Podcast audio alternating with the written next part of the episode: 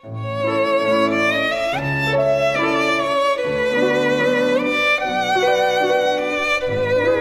爱的宝贝儿，你好，我是小雪老师，欢迎收听小雪老师讲故事，也感谢你关注小雪老师讲故事的微信公众账号。下面呢，小雪老师继续为你讲曾荣获安徒生插画奖的纯美绘本《大雪》的下集。上集啊，我们讲到了，为了把雪橇。打扮得漂漂亮亮的，哥哥乌斯利让妹妹丽娜到纺纱女工家去要一根带彩色毛线团的绳子。绳子顺利的要到了，可是丽娜在回家的时候却遇到了暴风雪。丽娜会遇到危险吗？丽娜和乌斯利还能顺利的参加赶雪节吗？下面小学老师继续为你讲。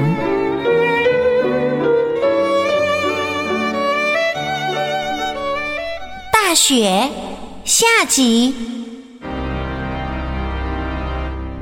乌斯利想：怎么回事？丽娜早就应该到家了。他听见远处狂风的咆哮声，决定还是出去寻找妹妹。他已经走出家门很远了，往山那边望去。天哪，真吓人！山上一大块积雪正在往下滑动，只听一阵轰隆声，一个巨大的雪团朝山谷滚落下来。哦，天哪！哦，天哪！见到这种情景，乌斯利越想越害怕。他自言自语道：“琳娜究竟在哪里呢？”这时，四周又安静下来。他大声呼喊起妹妹的名字：“琳娜，琳娜！”他后悔的哭了。嗯嗯，我真不应该让他去拿毛线绳。地上到处都是树干和枝丫。突然，他惊奇的发现一根长长的彩绳，那正是丽娜拿来装饰雪橇的毛线绳。他把毛线绳拿起来，顺着它往前找。就在这时，传来了丽娜微弱的喊叫声。他飞奔过去，一边拼命扒雪，一边使劲呼喊。丽娜，你马上就会得救了，马上就会得救了。他终于到了妹妹的身旁，他把手伸向妹妹，开心极了。他们俩看了看四周，全身发抖。咦，大树呢？大树不见了。原来雪崩过后。大树的枝丫全都给折断了，眼前只剩下光秃秃的一截树干。丽娜叹了口气，说：“唉，老天保佑，我们一定要在这儿种一棵新树。”乌斯蒂匆匆忙忙的从地上捡起一根枝丫。丽娜累坏了，她再也走不动了。于是，乌斯利将妹妹背到背上，就好像背了一只口袋。到家的时候，已经是黑夜了。他们轻手轻脚的从后门溜进了家，然后。他们一声不吭的埋头苦干起来。你们一定知道他们在做什么。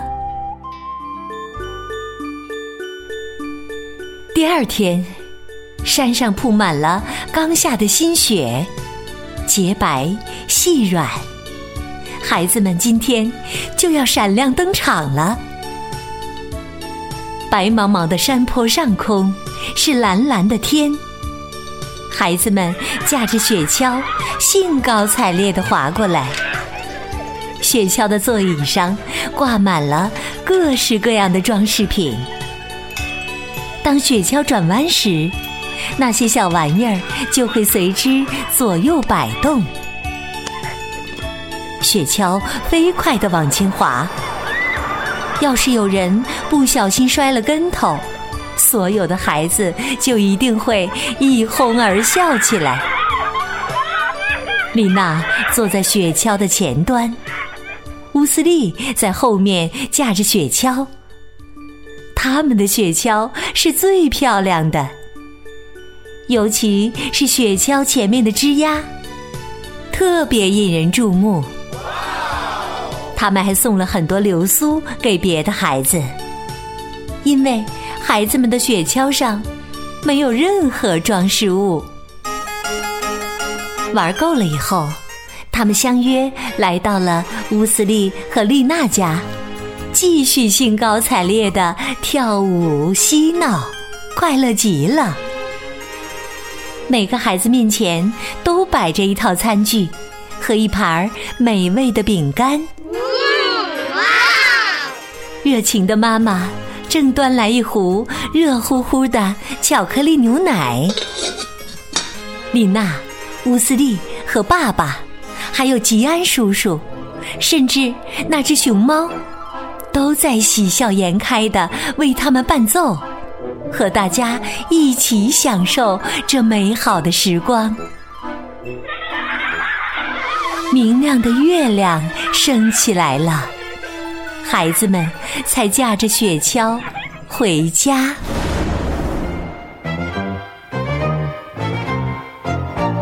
冬天过去了，雪橇又重新被放回了草棚中。小鸟们漂洋过海来到这里，没头没脑的在空中飞来飞去。他们的避难所——大树。已经面目全非了，所有的动物都伤心的坐在那里。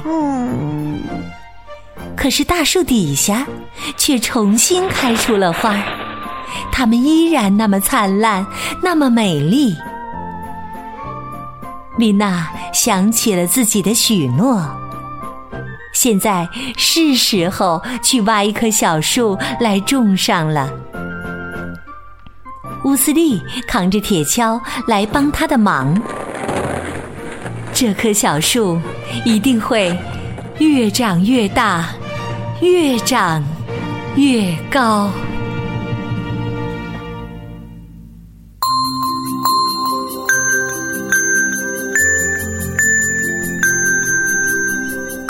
亲爱的宝贝儿，刚刚你听到的是小雪老师为你讲的绘本故事。大雪的下集，宝贝儿，在这一集当中，丽娜不见了，乌斯利的心情是怎样的？然后他是怎么做的？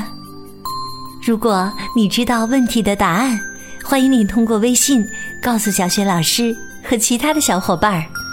小雪老师的微信公众号是“小雪老师讲故事”。欢迎宝宝、宝妈和宝贝来关注微信平台上，不仅有小学老师每天更新的绘本故事，还有小学语文课文的朗读以及小学老师的原创教育文章。如果喜欢，别忘了转发分享，或者在微信平台页面底部留言点赞。我的个人微信号也在微信平台页面当中。可以添加我为微信好朋友。好了，我们微信上见。